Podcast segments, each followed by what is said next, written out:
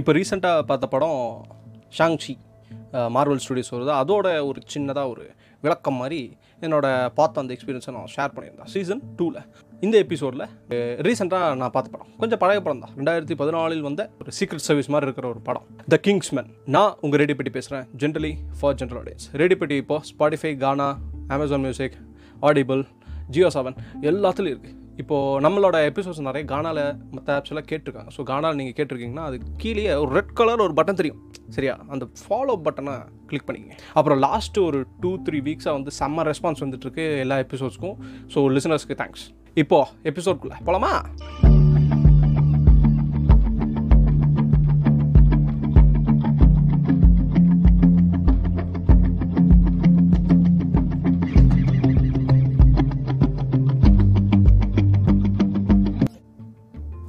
ஒரு detective movie இல்லை அந்த சீக்ரெட் சர்வீஸ் மூவினா முதல்ல ஒரு எக்ஸ்பெக்டேஷன் இருக்கும்.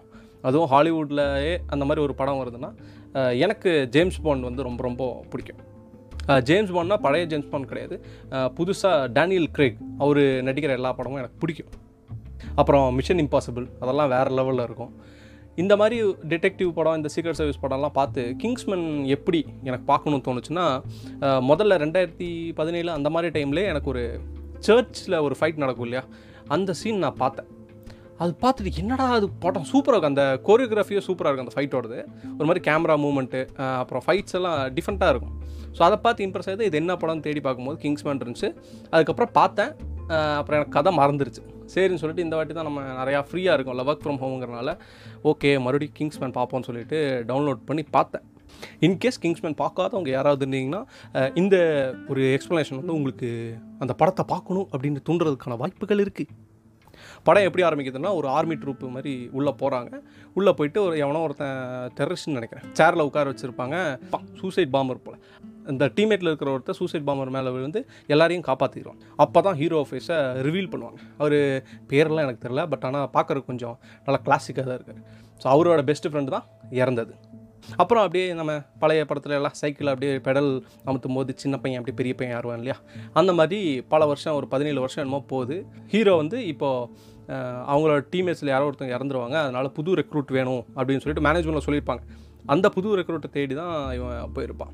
ஹீரோவை காப்பாற்றினா இல்லையா? அவன் ஃப்ரெண்டு தன்னைத்தானே அழிச்சுக்கிட்டு ஹீரோவை காப்பாற்றல அவனோட பையன் அதே ஊரில் தான் இருப்பான். சின்ன வயசில் அந்த ஃப்ரெண்டு இறந்ததுக்கப்புறம் அந்த பையன்கிட்ட போய் ஏதோ ஒரு மெடல் மாதிரி என்னமோ ஒன்று இருக்கும். அதை கொடுத்துருப்பான். அந்த பையனும் அதையே வச்சு உயிர் வாழ்ந்துட்டு இருந்திருப்பான். பதினேழு வருஷம். அந்த பையனோட பேக்ரவுண்ட் பெரிய பேக்ரவுண்டெல்லாம் கிடையாது. அம்மா வந்து கொஞ்சம் ஒழுக்கம் தவிரன அம்மா அந்த படத்தில் காமிக்கிற மாதிரி. ஸோ ட்ரக்கு அந்த மாதிரிலாம் கொஞ்சம் அடிக்டாக இருப்பாங்க. இவனுக்கும் பெரிய பேரண்டல் பெருசாக பேரண்டல் கேர் இல்லாதனால யாருமே இல்லாத மாதிரி இவனுக்கு ஒரு நினப்பு இருக்கும். அந்த குட்டி பையனுக்கு. ஸோ அந்த குட்டி பையன் வளர்ந்துட்டான் இல்லையா? பதினேழு வருஷம் ஆயிடுச்சு. ஸோ இங்கே ஒரு நியூ ரெக்ரூட் தேவை. இங்கே அந்த குட்டி பையன் காமிப்பாங்க இந்த ஹீரோ வந்து அந்த குட்டி பையனை தேடி போவான்.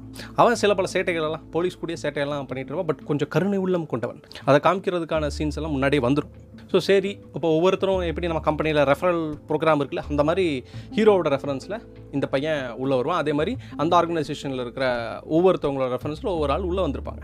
இப்போ அதில் ஒரு ஏழு எட்டு பேர் இருப்பாங்க. அதில் அவங்க வந்து ஃபில்டர் பண்ணி யார் பெஸ்ட்டு அப்படின்ட்டு ஒரே ஒரு ஆளை மட்டும் செலக்ட் பண்ணுவாங்க. அந்த டெஸ்ட்டில் டீம் பில்டிங் அப்புறம் டீமுக்காக முதல்ல காரியம் பண்ணுறது அதுக்கப்புறம் என்ன சொல்கிறது ஒரு ப்ரெஷர் பாயிண்ட்டில் வந்து எப்படி டெசிஷன் எடுக்கிறது கருணையே இல்லாமல் எப்படி கொலை பண்ணுறது இந்த மாதிரிலாம் சில டெஸ்ட் வைப்பாங்க. அந்த மாதிரி டெஸ்ட் போய்க்கிட்டே இருக்கும். ஒவ்வொரு ஆளாக ஹெல்மெட் ஆகிட்டு போயிட்டு இருப்பாங்க. இந்த டெஸ்ட்டுக்கு நடுவில் எல்லாருக்கும் ஒவ்வொரு நாயை சூஸ் பண்ண சொல்லிடுவாங்க. அந்த நாயை வந்து இவங்க ட்ரெயின் பண்ணி கடைசி ரவுண்டு வரைக்கும் இவங்க ட்ரெயின் பண்ணி கொண்டு போகணும். இவங்க சொல்கிறத அந்த நாய் கேட்கும். இவங்களும் ரொம்ப அட்டாச் ஆகணும்.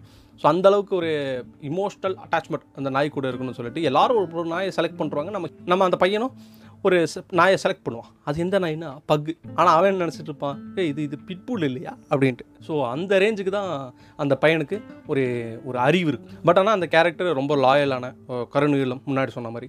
அதெல்லாம் நிறையாவே இருக்கும். ஸோ ஒவ்வொரு டெஸ்ட்டாக போகும்போது ஒவ்வொரு ஆளாக எலிமினேட் ஆவாங்க இல்லையா? கடைசியில் ரெண்டே ரெண்டு பேர்.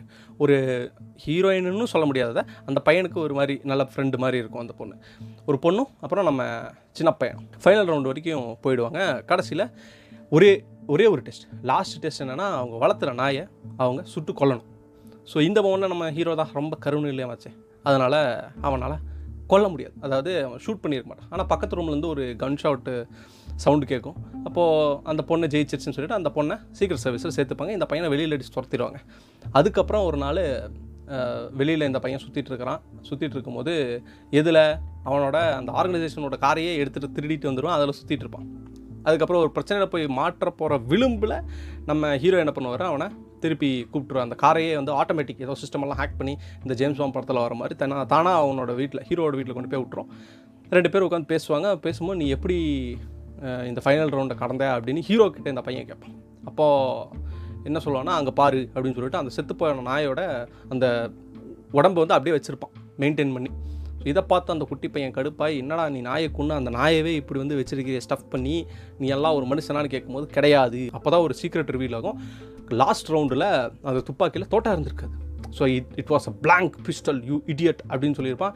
ஏன்டா பிளாங்கா எனக்கு தெரியாமல் போச்சு. ஹீரோ என்ன பண்ணியிருப்பான்னா அவனுக்கும் அவன் இந்த ஃபைனல் ரவுண்டில் அந்த காலத்தில் அவன் குவாலிஃபிகேஷன்லாம் பண்ணும்போது இந்த ஃபில்ட்ரேஷன்லாம் பண்ணும்போது லாஸ்ட் ரவுண்டில் இவனும் சுற்றுப்பான் அவனுக்கு தெரியும் அது பிளாங்க்னு ஸோ நாய் சாகாது இவன் கூட்டிகிட்டு வந்து ஏழு வருஷத்துக்கு அப்புறம் வேறு ஏதோ ஒரு வியாதினால செத்துருக்கும். இதை தெரிஞ்சு நம்ம கிட்டு ரொம்ப வெக்ஸ் ஆயிடுவார் இடையில நம்ம ஹீரோக்கு ஒரு கால் வரும் ஹீரோ எங்கேயோ போவான். அப்போ தான் அந்த சர்ச் ஃபைட்டு ஸோ அந்த பையன் வந்து வீட்டில் உட்காந்துட்டு லேப்டாப்பில் என்னென்னலாம் நடக்குது அப்படின்னு பார்த்துருப்பான் எப்படி? அவன் ஹீரோ ஒரு கிளாஸ் போட்டிருப்பான். அந்த கிளாஸ்லாம் எல்லாம் ரெக்கார்டிங்லாம் பண்ணிகிட்டு இருக்கோம். இந்த ஹைடெக் கிளாஸ் கூகுள் கிளாஸ் மாதிரி. அந்த சர்ச் ஃபைட்டெல்லாம் முடிச்சுட்டு வெளியில் வரும்போது தான் ஒரு கொலை நடக்கும். ஹீரோவை கொண்டுருவாங்க அதாவது சுற்றுவான். இப்போ தான் அந்த வில்லனை வந்து ஃபுல்லாக காமிப்பாங்க. இடையில இடையில காமிப்பாங்க பட் அந்த வில்லனோட ஒரு டிஃப்ரெண்ட்டு அந்த ட்விஸ்ட்டு கொண்டு வர கதைக்கு ட்விஸ்ட்டு கொண்டு வர பார்ட்டை வந்து இப்போ தான் வில்லன் ப்ளே பண்ணுவான். வில்லன் யாருன்னா அவன் ஒரு பெரிய மொபைல் நெட்ஒர்க் கம்பெனிலாம் இருக்கும். ஸோ எல்லாருக்கும் நம்ம ஜியோ மாதிரி ஃப்ரீ சிம் எல்லாருக்கும் ஃப்ரீ நெட் ஃப்ரீ கால் எல்லாமே ஃப்ரீ அப்படின்னு சொல்லிட்டு எல்லாரும் சிம்மு வாங்க வச்சு அந்த சிம்மு மூலமாக உலகத்தில் இருக்கிற பாதி பாப்புலேஷன் அடிக்கணும். ஜேம்ஸ் பாண்டில் தேனோஸ் இருந்தால் எப்படி இருக்கும்? அந்த மாதிரி தான் அந்த கேரக்டர் ஸோ அவனை பொறுத்தவரை உலகத்தில் இருக்கிற மெயின் மெயின் ஆளுங்க அவங்க கூட சேரணும் அப்படின்னு நினைக்கிற ஆளுங்களை மட்டும் காப்பாற்றிட்டு பாக்கி இருக்கிற எல்லாரையும் அவங்கள அவங்களே அடிக்க வச்சு அவங்கள ஹேக் பண்ணிடும் ஒரு பர்சனோட மூளையவே ஹேக் பண்ணி எல்லாரையும் சண்டை போட வச்சு அவங்கள கொண்டுக்கிட்டோம் அப்படின்னு ஒரு டெக்னாலஜி உருவாக்கியிருப்பான் ஸோ இது இப்போ இவங்களுக்கு தெரிய வரும்போது அந்த சர்ச் சீன்லேருந்து தெரிய வரும் எல்லாருக்கும் இதுதான் மேட்டர் அப்படின்ட்டு. ஹீரோ செத்துருவானா? அதுக்கப்புறம் அந்த சீக்கிரம் சர்வீஸில் யாரும் இருக்க மாட்டாங்களே. அதனால அங்கே இருக்கிற ஆளுங்க வந்து இவனையும் கூப்பிட்டு நம்ம சின்ன பையவளையும் கூப்பிட்டு ஒரு மிஷனுக்கு போவாங்க. அந்த மிஷனில் போயிட்டு யாரெல்லாம் காப்பாற்றுறாங்க இந்த சீக்ரெட் சர்வீஸ்க்குள்ளேயே வந்து பிளாக் ஷீப்பெல்லாம் இருப்பாங்களா அவங்களெல்லாம் கண்டுபிடிச்சி எப்படி கொள்கிறாங்க கடைசியில் கிளைமேக்ஸில் என்ன ஆகுதுன்னு காமிக்கிறது தான் இந்த படம். எனக்கு தெரிஞ்சு ஃபுல் அண்ட் ஃபுல் உங்களுக்கு ஒரு ஆக்ஷன்லாம் பிடிக்கும் அப்படின்னா எனக்கு அந்த பையனை விட ஹீரோ பண்ணுற ஆக்ஷன் தான் ரொம்ப கிளாசிக்காக ஒரு வேறு லெவலில் இருக்கும். அதான் நம்ம ஹீரோ இறந்துடுறானா அடுத்த செகண்ட் பார்ட் இருக்குது ரெண்டாயிரத்தி பதினேழில் வந்த பார்ட் அந்த படத்தில் யார் ஹீரோவாக இருப்பா? ஆப்வியஸ்லி நம்ம சின்ன சுட்டி குழந்தை பையன் தான் இருப்பான்.